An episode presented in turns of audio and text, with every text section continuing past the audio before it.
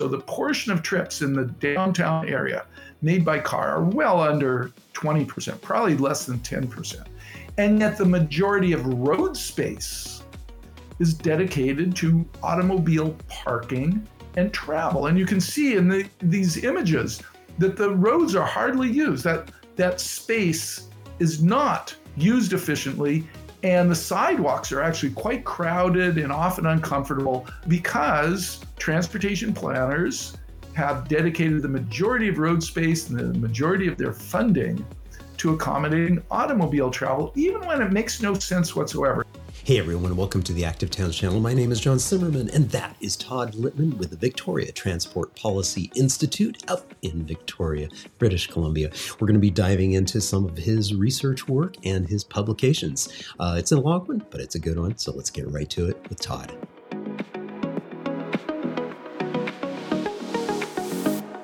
Todd Litman, it's wonderful to have you back on the Active Towns podcast. Welcome.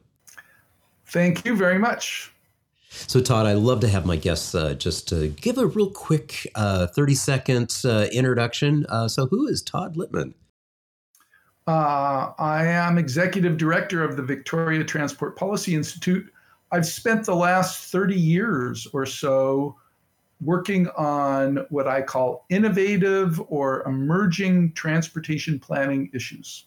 I love it. And uh, it's delightful to welcome you back because this is your second time on the podcast, first time on the video version of it. Uh, but you and I have actually, uh, this is actually believe it or not, you may not know this, but this is your third time on the Active Towns channel because I also uh, recorded a video with you there in Victoria because that's where you're located. You're in Victoria, BC. That's right. Yeah, yeah, fantastic. And in fact, when we uh, met uh, in person and, uh, and and I recorded that video with you. That was part of a tour that you were leading. It was a bike tour that you were leading for the Congress for the New Urbanism. I want to say that was in 2017. Does that seem about right to you? Right. I would have to go back to my notes to be sure, but that yeah. sounds about right. You looked a lot younger then. Uh, there you are.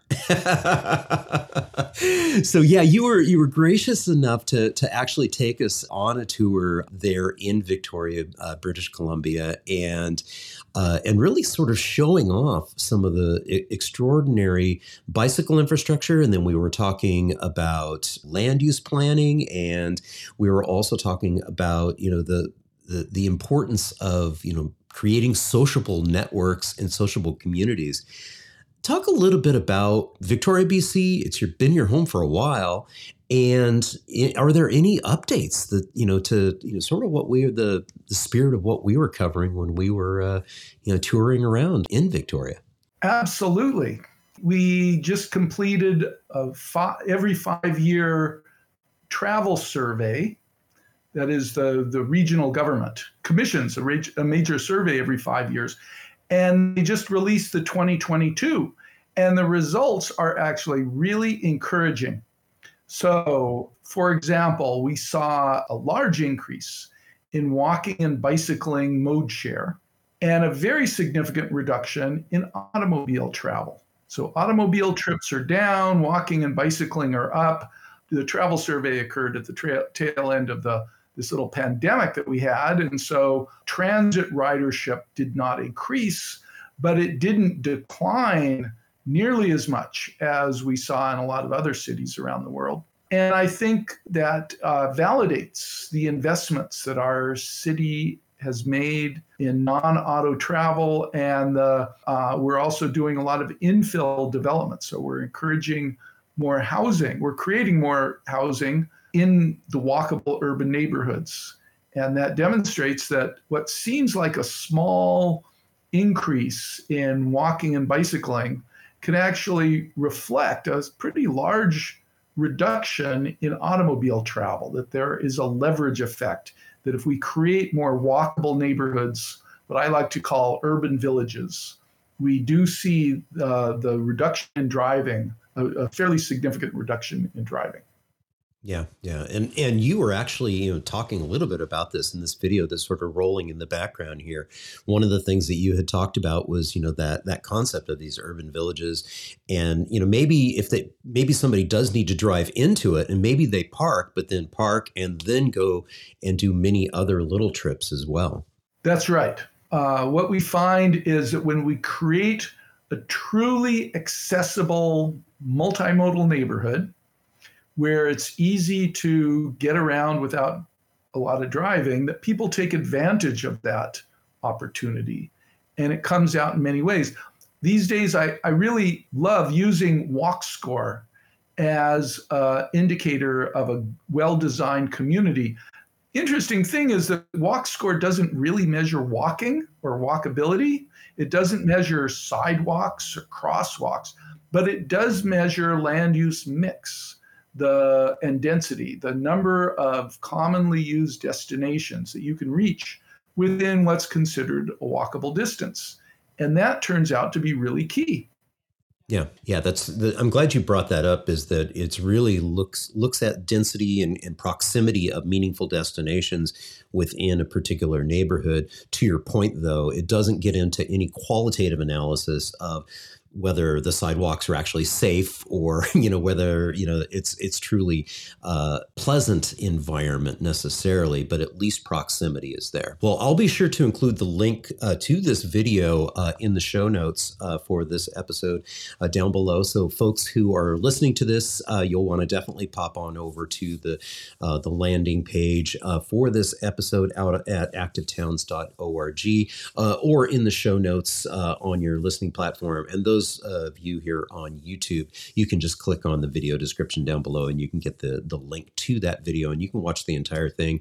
And here's some of the the wisdom that was coming out uh, way back in 2017 uh, from Todd. And I also wanted to uh, give you an opportunity to talk a little bit more about the Victoria Transport Policy Institute. I established VTPI in 19- 93, so the, the past millennium. Uh, amazingly, it's been my consulting firm and research platform. And amazingly, uh, it has continued all that time. I've been able to find really interesting research projects for the last 30 plus years. Yeah. So why don't you go ahead and, and explain a little bit more about that? Uh, how does one uh, start up their their own, you know, dating way back to the 1990s. And, and yes, you, this is your website, and we were sort of poking fun at you uh, a couple weeks ago uh, that the, the website does look a little bit like it's from the 1990s, but it is a treasure trove of resources. But talk a little bit about that. How does one go about creating a career out of doing this sort of work, the research that you do, and the publications that you do? Yeah, that's a great question. I started off doing research for my master's thesis, looking at the costs and benefits, how to how to apply economic analysis to different forms of transportation. And my work expanded on the scope. So a few previous studies had looked at certain aspects of these impacts. So some studies looked at infrastructure costs. You know, what does it cost to provide roads and sidewalks and bike lanes? And other studies looked at the environmental impacts. You know, how do air pollution and noise and and uh, land use impacts vary between different forms of transportation?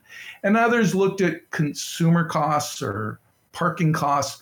But uh, there were very few studies that tried to pull all that together. That was my master's thesis. And so as I was completing it, I started getting consulting contracts. And after a couple of these contracts and getting some interest and getting paid for doing that, I took the risk, established VTPI as my as my research uh, organization and consulting firm, and amazingly, uh, over the I, I have been able to get work and funded work that allowed me to focus on this. I'm very lucky because I have low overhead. I've been able to mi- minimize my overhead. I'm able to get by if I have a relatively modest amount of paid work. each month or each year. It took a while, so it was a decade of really struggling. And I was supporting a family of four at the time. And at that time, it, it often seemed uh, risky. And every time I got a good contract, I'd call it my little miracle. Another miracle came through. There are all kinds of complications if you're your own small scale consultant. Things like you're spending a lot of time lining up contracts, putting in bids. You know, it's the nature of the, the person that's hiring you. They generally like at least three and as many as 10 bids on any contract, which means that if you're working as a consultant, you usually need to submit three to 10 proposals for each one that gets selected. So, as a consultant, you spend a lot of time preparing proposals, knowing that most of them you're going to fail. It also requires me to do my own, you know, accounting and administrative work and document layout. And there's often quite a, a lag between when I complete a project and when I when I get paid for it. Uh, it's typical that you know you do some work and you submit an invoice and maybe a month later you actually get a check or a wire transfer but often there's some kind of little technical glitch in the in the money transfer or something like that. And it can easily be two or three months. So if you're going to set yourself up as a co- consultant, uh, you just need to be aware. You got to have you you're you're running a business. Yeah. Now I've been lucky that areas that I'm interested in tend to be emerging issues, issues that are getting more attention over time and so my interest, I often, if there's a, a, new issue that interests me, and I don't, as far as I can see, there's not a lot of other researchers working on it. I'll take some time. I'll often spend a week or two weeks or more doing research on that subject and developing my own analysis of, of how we could do a better job, how communities or governments could do a better job, or businesses could do a better job of addressing that issue. And those are unfunded, what I call unfunded projects. I just do them because I'm interested. And if I'm lucky, that will become somebody else. Some somebody will find reasons to hire me to do more research on that subject. And that's been my my method for the last few decades. And amazingly, it has worked. So I sometimes get those miracles where something that I'm interested turns out to have some broader interest. Yeah, fantastic. And as we can see, this is the landing page for season one, episode 33, when uh, we last spoke uh, at, in depth. And I really do encourage everybody to go and listen to this one. This is an audio only uh, podcast and podcast episode. And again, there's the a link to that particular video that we were just looking at. And yeah, it, it, it really is amazing. You have been one of the mainstays of doing research in this particular area. Now, uh, if I remember correctly, you probably uh, tried to attend the uh, the Transportation Research Board uh, meetup. Were you there last week? Absolutely, yes. Fantastic. So I, yeah. this, from what I can estimate, uh, this is either my 30th or 31st year of attending. For me, it's great fun because I get to see the emerging research that other people are doing and see lots of old friends and make new ones. Transportation Research Board, it's a section of the National Academy of Sciences. So there's a lot of resources being invested there. And then there are some fun side events like the Transportation Camp, where the generally young uh, me exclu- me ex- the exception, but a lot of young people come together with a tremendous amount of enthusiasm and curiosity and discuss these important emerging issues. Yeah.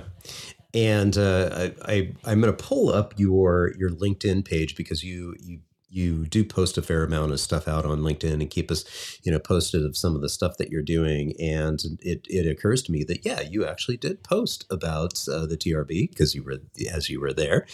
And uh, one of the things that you had mentioned in that is your joy of going through and walking through the poster sessions And oftentimes at conferences and meetups, those are one of the things that it's like, oh, yeah, don't forget about going through the poster sessions. Talk a little bit about that and why those poster sessions are so impactful and important from your perspective. Sure.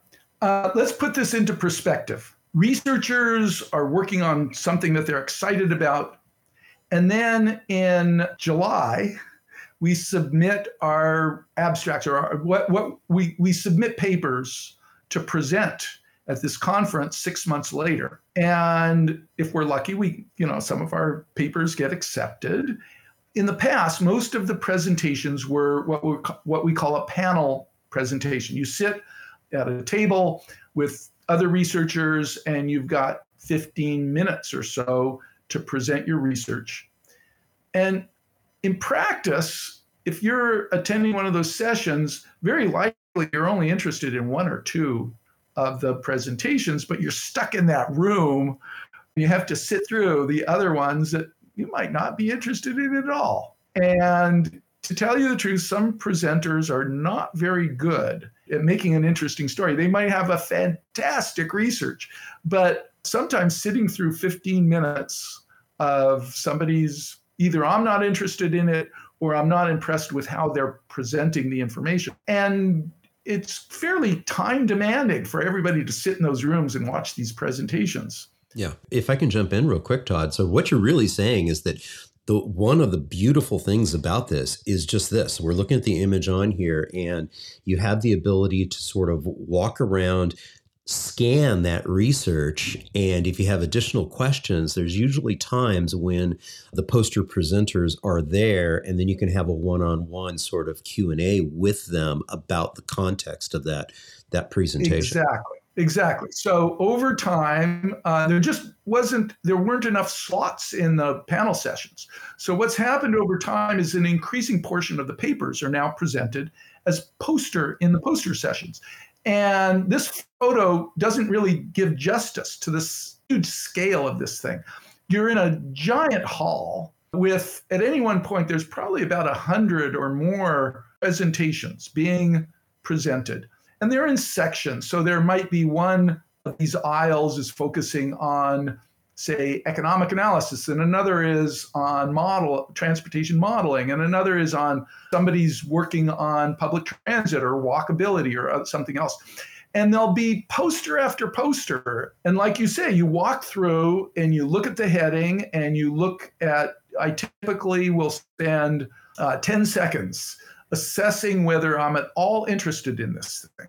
And then if i am i'll spend a minute and there's kind of a standard format. There's an abstract that summarizes it. There's graphs uh, showing, you know, key analysis, and then there's conclusions and findings. So in 10 seconds, I can usually determine whether I'm interested in the subject, and in a minute, I can get the key findings. And then the fun thing is that the author is there, and if I have questions or I'm really excited or or if I disagree with them and think that their their research is biased or incomplete, I can tell them that to their face. And it is actually in practice, it's generally much more fun than sitting in one of these panel sessions. So I like to do it. It's often the younger researchers. Often a good portion of them are, let's say, a student is presenting their dissertation or thesis findings or or something. So I find it great fun. It's a it's a really good activity at a conference. I've honed in on this particular photo. This is another one of your photos that you uh, had posted out on social media. And uh, I chuckled when I saw this particular photo uh, because, I, and you'll see why I chuckled about it because I have another one that I'll pop on over to. But before I give you my take as to why I find this funny, what was your sort of thought when you were framing this shot and taking a, a snapshot of it? Well, it is kind of fun. It partly it just shows uh, what the conference center is like. Uh, this is the Washington, D.C. Conference Center, and there are probably about 14,000 transportation researchers attending this conference. The scale is astounding. Wow. 14,000. Wow. And um, that is amazing. Yeah. Yeah. And so there's a lot going on, but it is kind of fun to be an active transportation advocate. I, I like walking and bicycling and to see how quickly, if there's an escalator, people who are who would normally uh, walk and bicycle they just go suck they get sucked into it. So one of my conference and travel day physical activity strategies is that whenever there's a stairs i'll take them rather than the escalator or the elevator. So this you know i look at these stairs beautiful stairs beautiful carpet but even though there's an irony here a lot of those people would probably go and work out at a gym right. in order to be stay there maintain their exercise. Uh, when the escalator is there you just without thinking wander onto it yeah, you you you, you, you, you, took my bait. You know, I was uh, I was you knew which direction I was going. This particular image is courtesy of uh, Darren Buck, who was also in attendance uh, there at the uh, at TRB.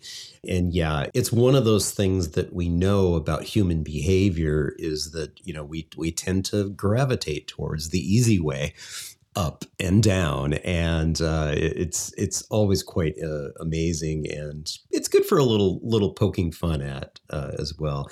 Uh, I do the same thing as you do, is I I go out of my way to you know find those stairs. In this case, the stairs and the escalators are literally right next to each other. And so it is an even uh, more interesting sort of illustration of human behavior and how we do gravitate towards the easy way up. Well, it's also a reminder of design. Yes. We if if we want to encourage active uh, lifestyles, the stairs should be more prominent and more attractive than the escalator and elevator. And this is an issue, for example, in designing office buildings and hospitals and other, other facilities is often the escalator and elevator are the prominent. And if there are stairs, you have to go out of your way, and it's uh, a lot of the stairwells are ugly. They just nobody's bothered to design them to be attractive. They're sometimes dark and dirty.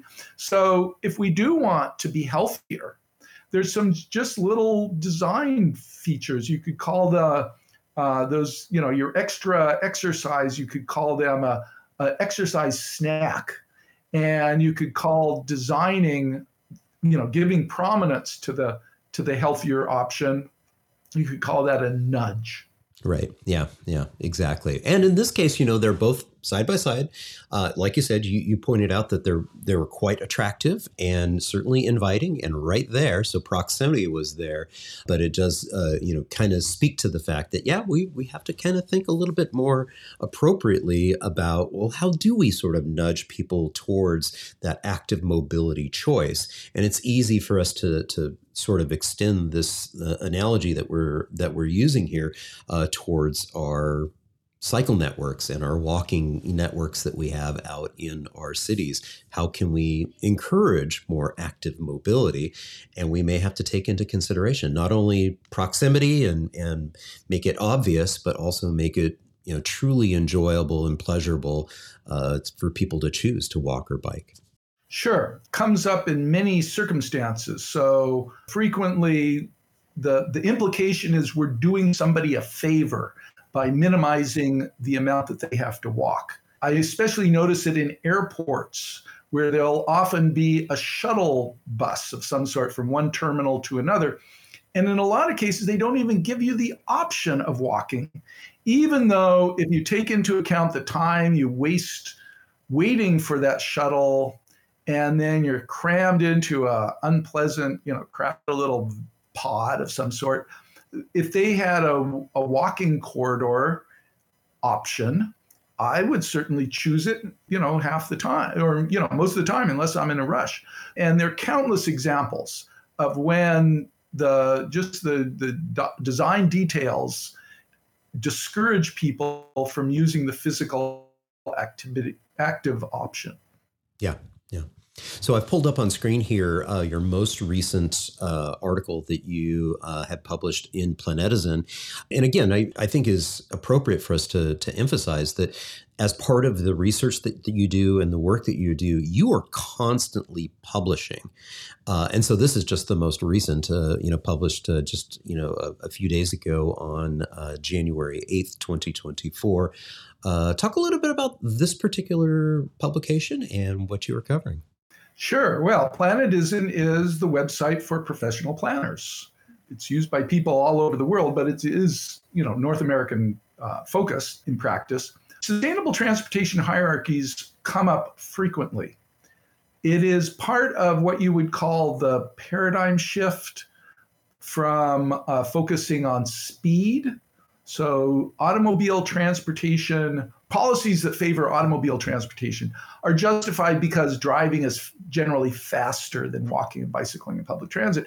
And so for the last century, we've created, a, we've reinforced a self fulfilling prophecy. So we put most of our planning resources into uh, roads and parking facilities. We are essentially favoring and subsidizing automobile travel at a much higher rate than we do the what you could call the affordable inclusive resource efficient modes like walking and bicycling and public transit.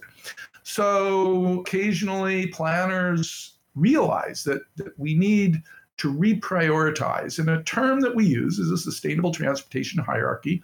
Now, if you can go down on the um, on the, the my uh, blog here, you'll see uh, that other researchers have developed. There's a number of images of these sustainable hierarchy images. But basically, it says that when there's some resources are being allocated, whether it's money or road space or time, we should favor the affordable, efficient modes.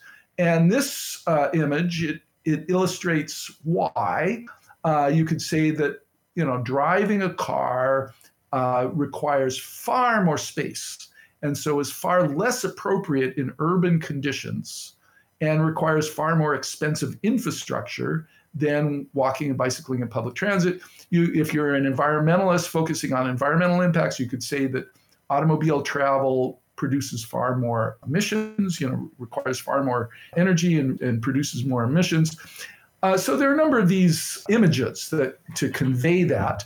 My research has been to go into the into much more detail. So I come up with estimates of the specific estimates of the, the infrastructure costs and the cost to consumers of different modes, the accident risk that different modes impose, the pollution, the impervious surface they require, so the amount of land that has to be paved for roads and parking facilities. So I do more multifaceted analysis, but the results are, the conclusions are very consistent that walking, bicycling, and public transit tend to be more affordable, inclusive, and efficient. Okay, so then you go down and you ask, well, what, what should that, how should we apply that to something like funding allocation?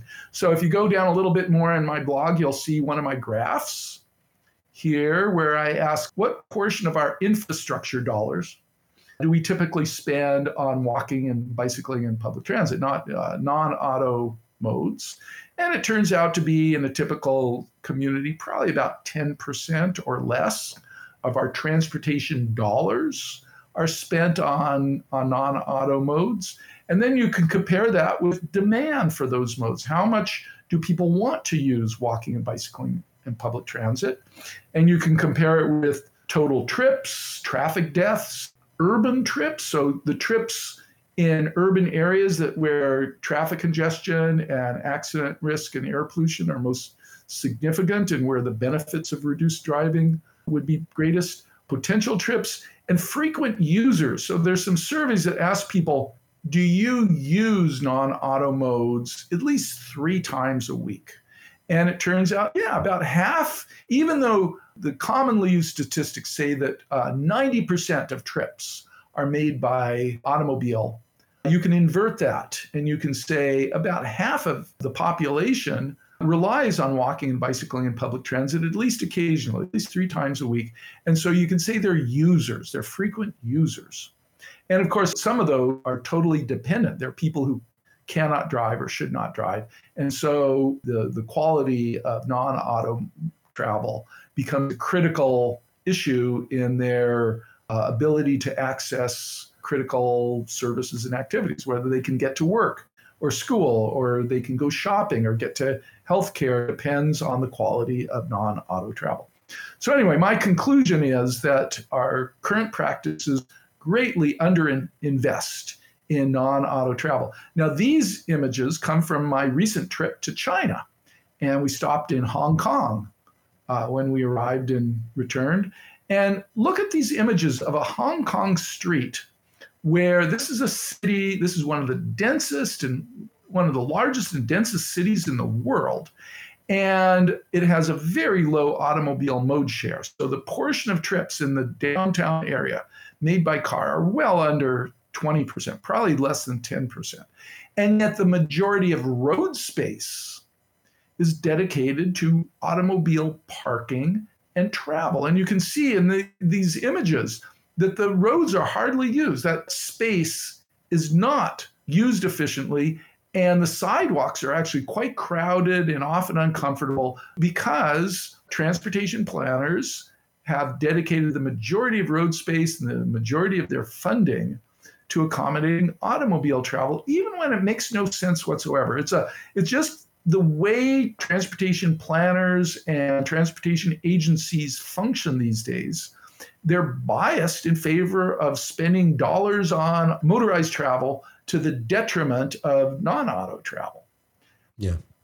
And then there it also has implications for community design. I emphasize the value, the benefits that come from living in a multimodal community, a community where you don't need to drive and where walking and bicycling and public transit are normal and efficient and convenient. And the easiest way to measure this that I find is this walk score. Uh, here's an example of walk score in Nashville. And basically, green means a walk score of over 70, which means that you probably could get it by quite conveniently without having a car. If, if you don't own a car, you can't afford a car, or you have a physical disability that prevents you from driving, the best advice I can give is make sure you live in a neighborhood that has a walk score at least 70 and that you have good shoes. Yeah, absolutely. It's fascinating too to your point that you were just talking about about the the arrogance of space that the transportation planning has had with regards to the automobile and it's like well now we see it now especially like in Hong Kong you can see just how out of shape it is, but there's so much sunk costs that in terms of you know we've invested this in the automobile. It's so difficult for them to then be able to give that up. There's a lot of like biases like you had said uh, you know that's sort of baked into that as well as you know just saying well no no no we can't we can't go back or whatever or we can't expand the pedestrian realm uh, to take over this space. So there's a lot of resistance but it makes it a little bit more I think powerful and impactful when researchers such as yourself are like pointing this out and and being able to illustrate just how out of sync it is with what reality is. Well, I'm maybe a little bit more of an optimist. I like to look on the positive side of these issues. And yes, in my one of my recent studies that looks at planning distortions, it does point out that conventional planning it basically allocates funding based on travel speed. The assumption is that faster is better, so faster modes are better than slower modes, and anything that reduces speed, so traffic congestion, is bad and is a problem to be solved. And our funding is allocated based on overcoming any delay and increasing speed. So that's been going on for the last century and it is embedded in the planning process. The performance indicators that transportation agencies use are strongly oriented. They fa- they're based on maximizing speed and reducing delay. That's what the performance indicators emphasize. But on the other hand, there's plenty of good evidence that transportation system users, that's you and me, are recognizing the value of non auto travel. So, for example, the National Association of Realtors has commissioned a series of consumer studies, studies asking people what type of neighborhood do you want to live in? And what type of home and what type of neighborhood? And if you have no constraints, you know, 80% of people say, yeah, I want to live in a single family house on a big lot. You know, I want the typical suburban house. But if you give them realistic trade offs and you say, okay, the big suburban house is going to require a lot more driving. So you're going to spend a lot more time and money traveling. Would you rather live in a automobile dependent, isolated single family house or in a more compact house in a walkable urban neighborhood? Uh, more than half the people surveyed say, yeah, I, I would give up my big lot single family house and choose either a small lot single family or a townhouse or an apartment building if that is what it takes so that I can live in a more accessible, walkable neighborhood.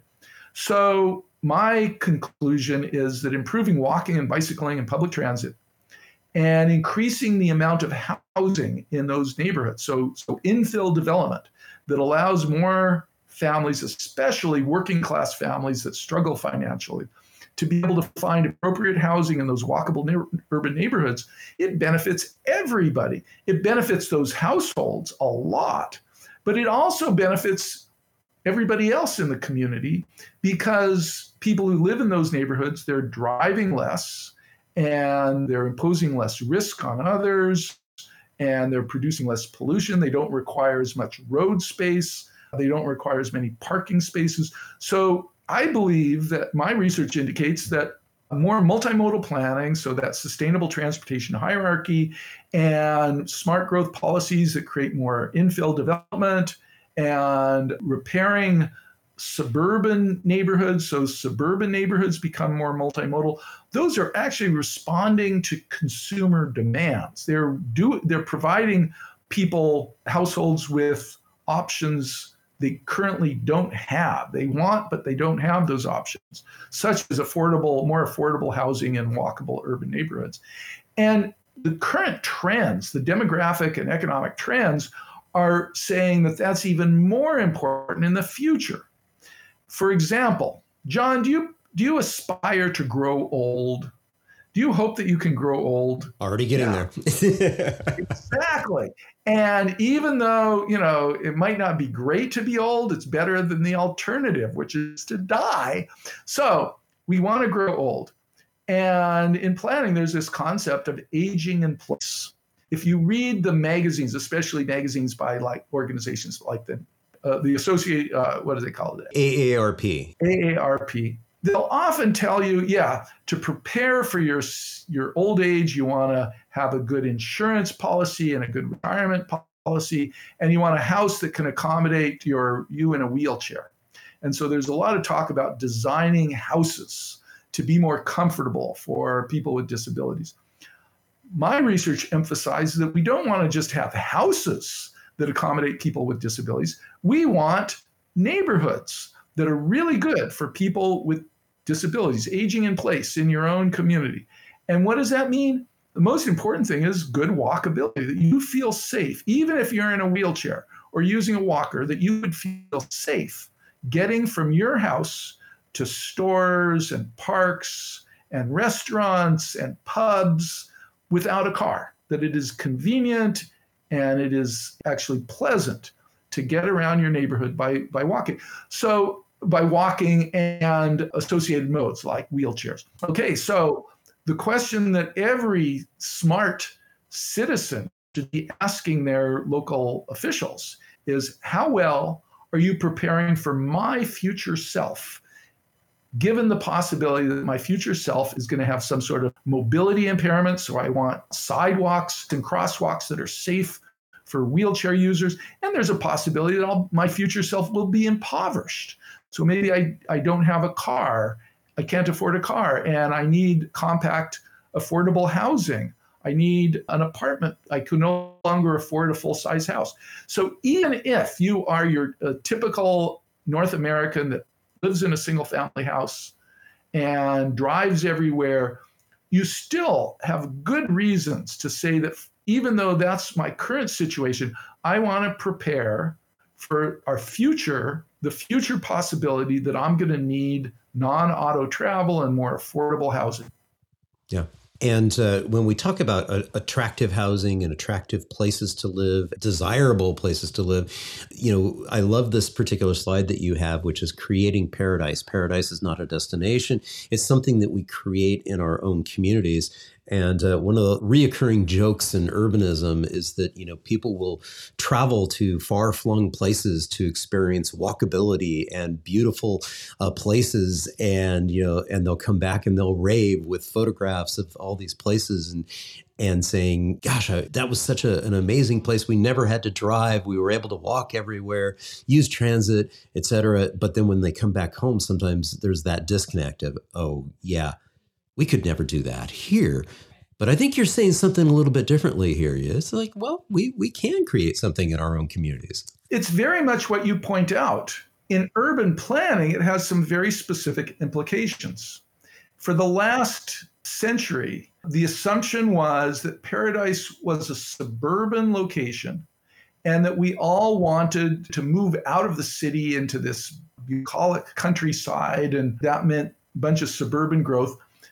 Now, in order to live at the urban fringe, you need lots of driving. You're going to drive a lot. And all that driving is going to spoil those walkable urban neighborhoods in the city center where you could live with less automobile travel. So, one of the things that's come up, one of the issues that's gotten a lot of attention recently, is that for the last, most of the last half century, departments of transportation they built these urban highways that spoiled the walkable urban neighborhoods in most North American cities. And okay, you could say the underlying political structure or factor was it was driven by classism and racism, the assumption that it was good to displace those what we would call slum urban neighborhoods. But the mechanism that transportation agencies used is that they recognized the increase in travel speed that those highways provided to the suburban residents, the suburban motorists, but they totally ignored the loss of access, of multimodal accessibility that those highways destroyed when they displaced walkable urban neighborhoods. So the, the people who lived in those walkable urban neighborhoods, they didn't need a car. They could get everything they needed within a walk or a bike ride or a relatively short transit trip because they were right close to the center of things. But then you bring in a bunch of bulldozers and you build a bunch of highways that cut through those neighborhoods and you're displacing all those households and you're assuming the whole process was assumed that all those people were going to move out to the suburbs and lead a better lifestyle ignoring the fact that that meant they were going to have to spend far, far more money and far more time traveling. And for most, many of those people, especially lower income households, that made their life far worse. It was a huge harm. So, this new vision, we're beginning to, to realize the value of accessibility. My research goes into quite a bit of detail for this. And in fact, one of my uh, projects that I completed a while ago is called was, is what's called the commute duration dashboard. I did this with University of California, San Jose uh, researchers, and we took the census data on commute duration and we heat mapped it. And so you can see how much time the average commuter spends getting to work in various locations. And unsurprisingly, at least to us familiar with these issues, people who live in the central neighborhoods spend far less time, like half as much time on average, getting to work as people who live in outlying neighborhoods in suburbs. It points out how foolish it was, how contradictory it was to destroy the central neighborhoods with highways in order to help suburbanites drive faster. Because overall, they end up spending far more time traveling because of that reduction in accessibility. So if we use accessibility based metrics rather than mobility based metrics, we would build far, far fewer urban highways, almost none.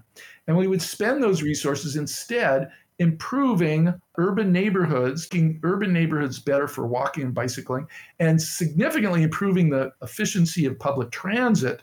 So a whole bunch of trips that are currently made by automobile would now go to public transit or walking and bicycling. And we would do a whole bunch to make it easier to live in those walkable urban villages where you can minimize the amount of time and money you spend driving. Yeah. And I was going to say, Todd, and I just put up on the screen here your slide, Our Fair Share. And so you're talking about investing money.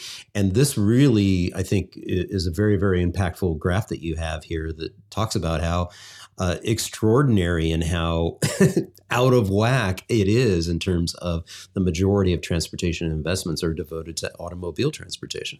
Sure. And one detail to point out is that an awful lot of that subsidy is actually parking. It's not just roads, it's that zoning codes in almost every community require property owners to spend a huge amount on off street parking, forcing people who don't own a car or drive less than average to subsidize these expensive facilities uh, that they don't need. So you're forced to pay for a parking space you don't need because of current zoning codes. So we could do a lot to create a more equitable, fair transportation system by reforming our parking requirements and investing more in the non-auto modes.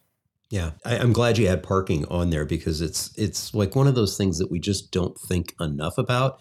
And when I say we, I'm I'm, I'm not talking about us in the bubble, we talk about it all the time and we think about it all the time. But outside the bubble, of active mobility and urbanism, uh, it, it's not talked about at that much. Uh, here you, you have your, your graph of external costs. Talk a little bit more about this because I think that's another thing that people don't really think about are these externalities. Right. So external costs are costs that one person, one activity imposes on other people.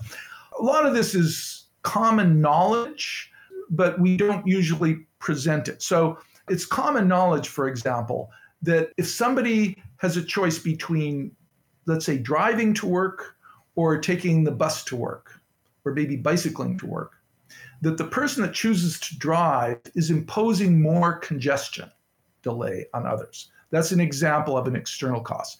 And your decision, and also in, imposing more risk particularly on vulnerable road users, uh, walkers, bicyclists, and motorcyclists. And you can do the same with air pollution. Somebody choosing to drive is going to produce more air pollution than somebody traveling by walking and bicycling, and usually public transit. So there's actually a number of studies that have put dollar values. They've estimated what would be the cost, the monetized cost, the monetary cost of those impacts. So how much, for example, would you have to pay to compensate people for the congestion delay or the air pollution or the parking subsidies that, that are caused by driving? And how does that compare with other modes? And I think most people would agree, would understand my analysis if I do these analyses individually. So if you look at just the congestion, that somebody imposes when they decide to drive, or just the accident risk, or just the air pollution. What becomes really interesting is when you sum them up and you think about what are the total impacts.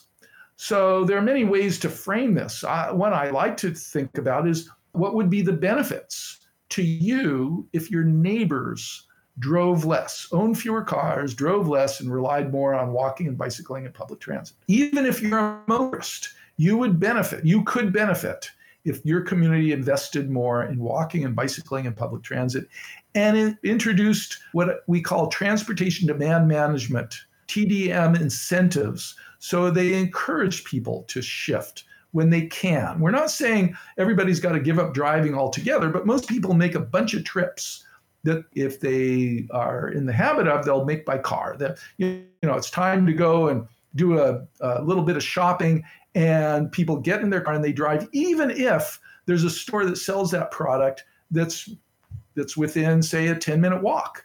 And if they had a little incentive, like if they had to pay for the parking at the store, it'd be much n- more normal for them to walk or bicycle. Uh, those are the changeable trips. And so the research on external costs, or, or you could say the, the demand management benefits, the benefits of getting people to drive less, uh, that becomes a, a critical component for deciding what we should invest in. Yeah. And, and we sort of alluded to it earlier too, is that a lot of those trips that we take are in fact incredibly short. you know, there there may be you know uh, an individual may have maybe one trip a day or two trips a day that are a longer distance, but many of the trips that we see because we see a significant number of trips in most communities in North America, uh, somewhere between 40 to sometimes even 50% of total trips are inherently bikeable distances, for instance. And so you know, going back to the analogy that we were using and talking about, you know, do you take the stairs or do you take the the escalator? It's like we have to really truly make our networks, our mobility networks, and our choices of options truly attractive and and legitimate, reasonable choices, so that a pragmatic decision of, oh, should I, you know, I'm just going just down the road there. It's less than a mile. Maybe I can even walk. It's a beautiful day. Or it's just slightly more than a mile. Maybe, you know, hey, maybe I go for a bike ride because we've have this all ages and abilities network in place. And, you know, suddenly, it, you know, it is that much more attractive if you can layer on some additional incentives that make that choice a little bit easier all the better because then we do start to see modal shifts which is you know kind of what we're talking about when we talk about TDM bingo. Exactly. So a lot of my research goes into detail about this these issues. One of my newest reports is called completing sidewalk networks benefits and costs. It asks simple question you know what portion of city streets have sidewalks. And it turns out in most cities, between 20 and 40% of streets don't have sidewalks, or the sidewalks are in very bad shape. And yes, it would take some investment. It would take a, a, some money to complete those sidewalk networks and make sure they're all what we call ADA compliant, meaning that they can accommodate wheelchairs and walkers. What we find is currently most cities do not have direct investments in sidewalks. What they do is they say anytime a property owner develops their property, they're required by law to add a sidewalk to the street, which is a terribly inefficient and often unfair way to build your sidewalk network. And that explains why many streets lack full sidewalks. We're waiting for all those properties to be developed and many of the sidewalks that were built, you know, decades ago are not up to quality. So what my research finds is that most communities taking into account what governments spend and what private properties spend, that most communities uh, are spending somewhere around 40 or 50 dollars a year per capita on sidewalks. And, and we have some examples of some cities that have committed to upgrade their sidewalk networks, say within 10 years. And in order to do that, they essentially need to double that funding. They would need to spend go from spending, let's say, $50 a year per capita to $100 a year per capita to complete the sidewalk networks. And now, John, is that a lot of money? Is it is no, it's tiny compared with what we spend on roads yeah. and what we spend on parking subsidies and what we spend on our vehicles and there are some studies that have looked at what happens if you do complete the sidewalk network and the crosswalk network. We do see more walking. It also is critical for allowing people to use public transportation because almost every transit trip includes walking links. And so completing your sidewalk network does allow households to reduce the amount of the money they spend on automobiles And it allows businesses to reduce what they're spending on off street parking for those motorists. And it can help reduce uh, the need to expand highways and roads, if, especially if it becomes part of your public transit development.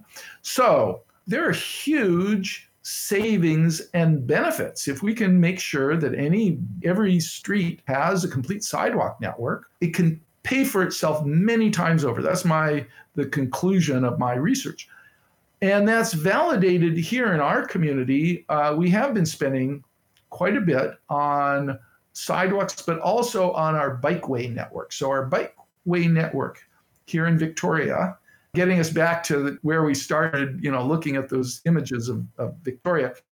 Yes, Victoria has made, uh, we spent in the last decade about $35 million on bikeways in Victoria. Sounds like a lot of money. It turns out it's about $30, $40 annual per capita. If you look at $35 million over 10 years, so it's not that much money. And it helps explain why per capita vehicle travel has declined significantly. I'm not saying it's the only cause, there were other factors. And in fact, our ability to work at home, the increased use of telework and working at home has probably been the dominant reason that we're seeing reductions in automobile travel but especially in the core communities in the in the urban the denser neighborhoods we're seeing an awful lot of bicycling and scooter use and we're seeing, especially with e bikes, the potential for bicycling just about doubles. So, if in the past we predicted that, you know, if we fully develop our bikeway network, we might achieve 5% bike mode share, now you should double that to 10% with e bikes. And one of my frustrations, you know, I'm, I'm a good environmentalist. I strongly support environmental strategies, including fleet electrification. But it is frustrating to me that most fleet electrifications they begin and end with cars and they will happily subsidize the purchase of a tesla at five to ten thousand dollars if you include state federal and state and local subsidies for electric vehicles and vehicle recharging stations. Works out to be five to ten thousand dollars per vehicle.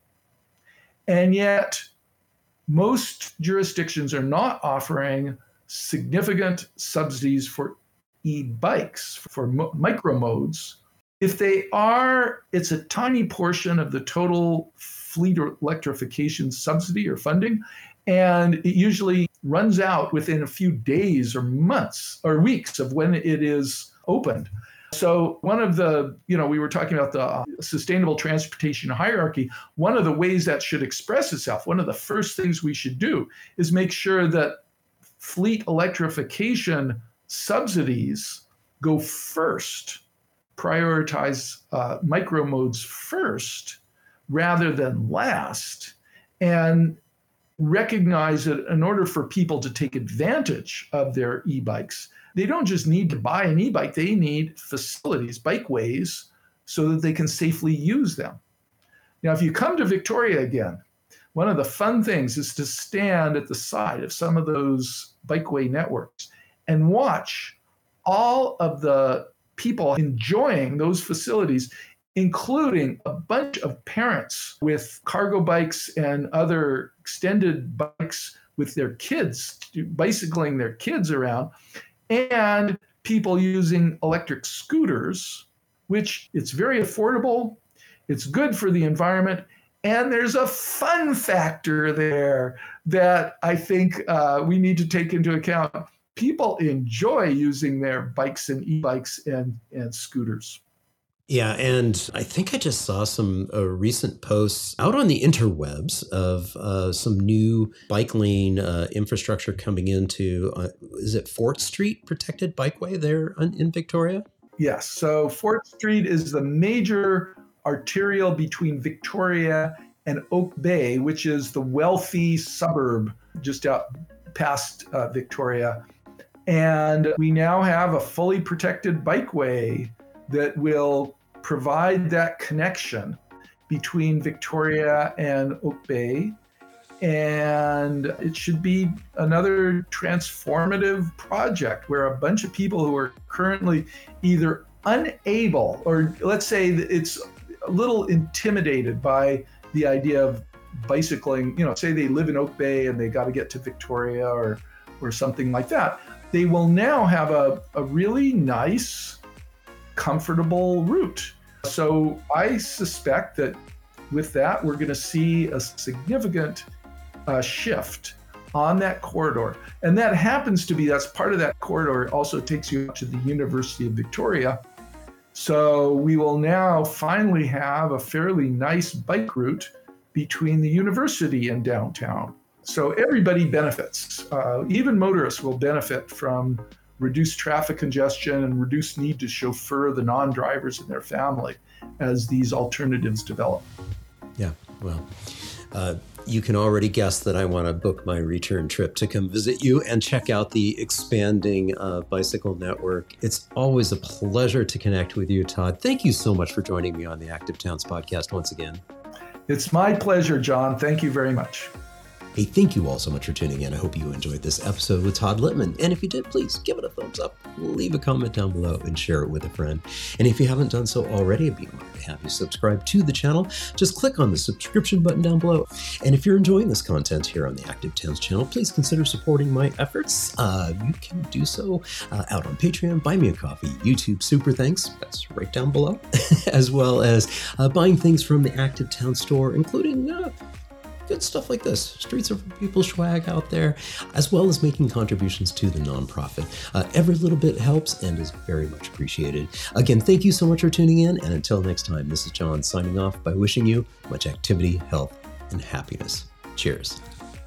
And again, sending a huge thank you out to all my Active Towns ambassadors supporting the channel on Patreon, Buy Me a Coffee, YouTube Super Thanks, as well as making contributions to the nonprofit and purchasing things from the Active Towns store. Every little bit adds up and it's much appreciated. Thank you all so much.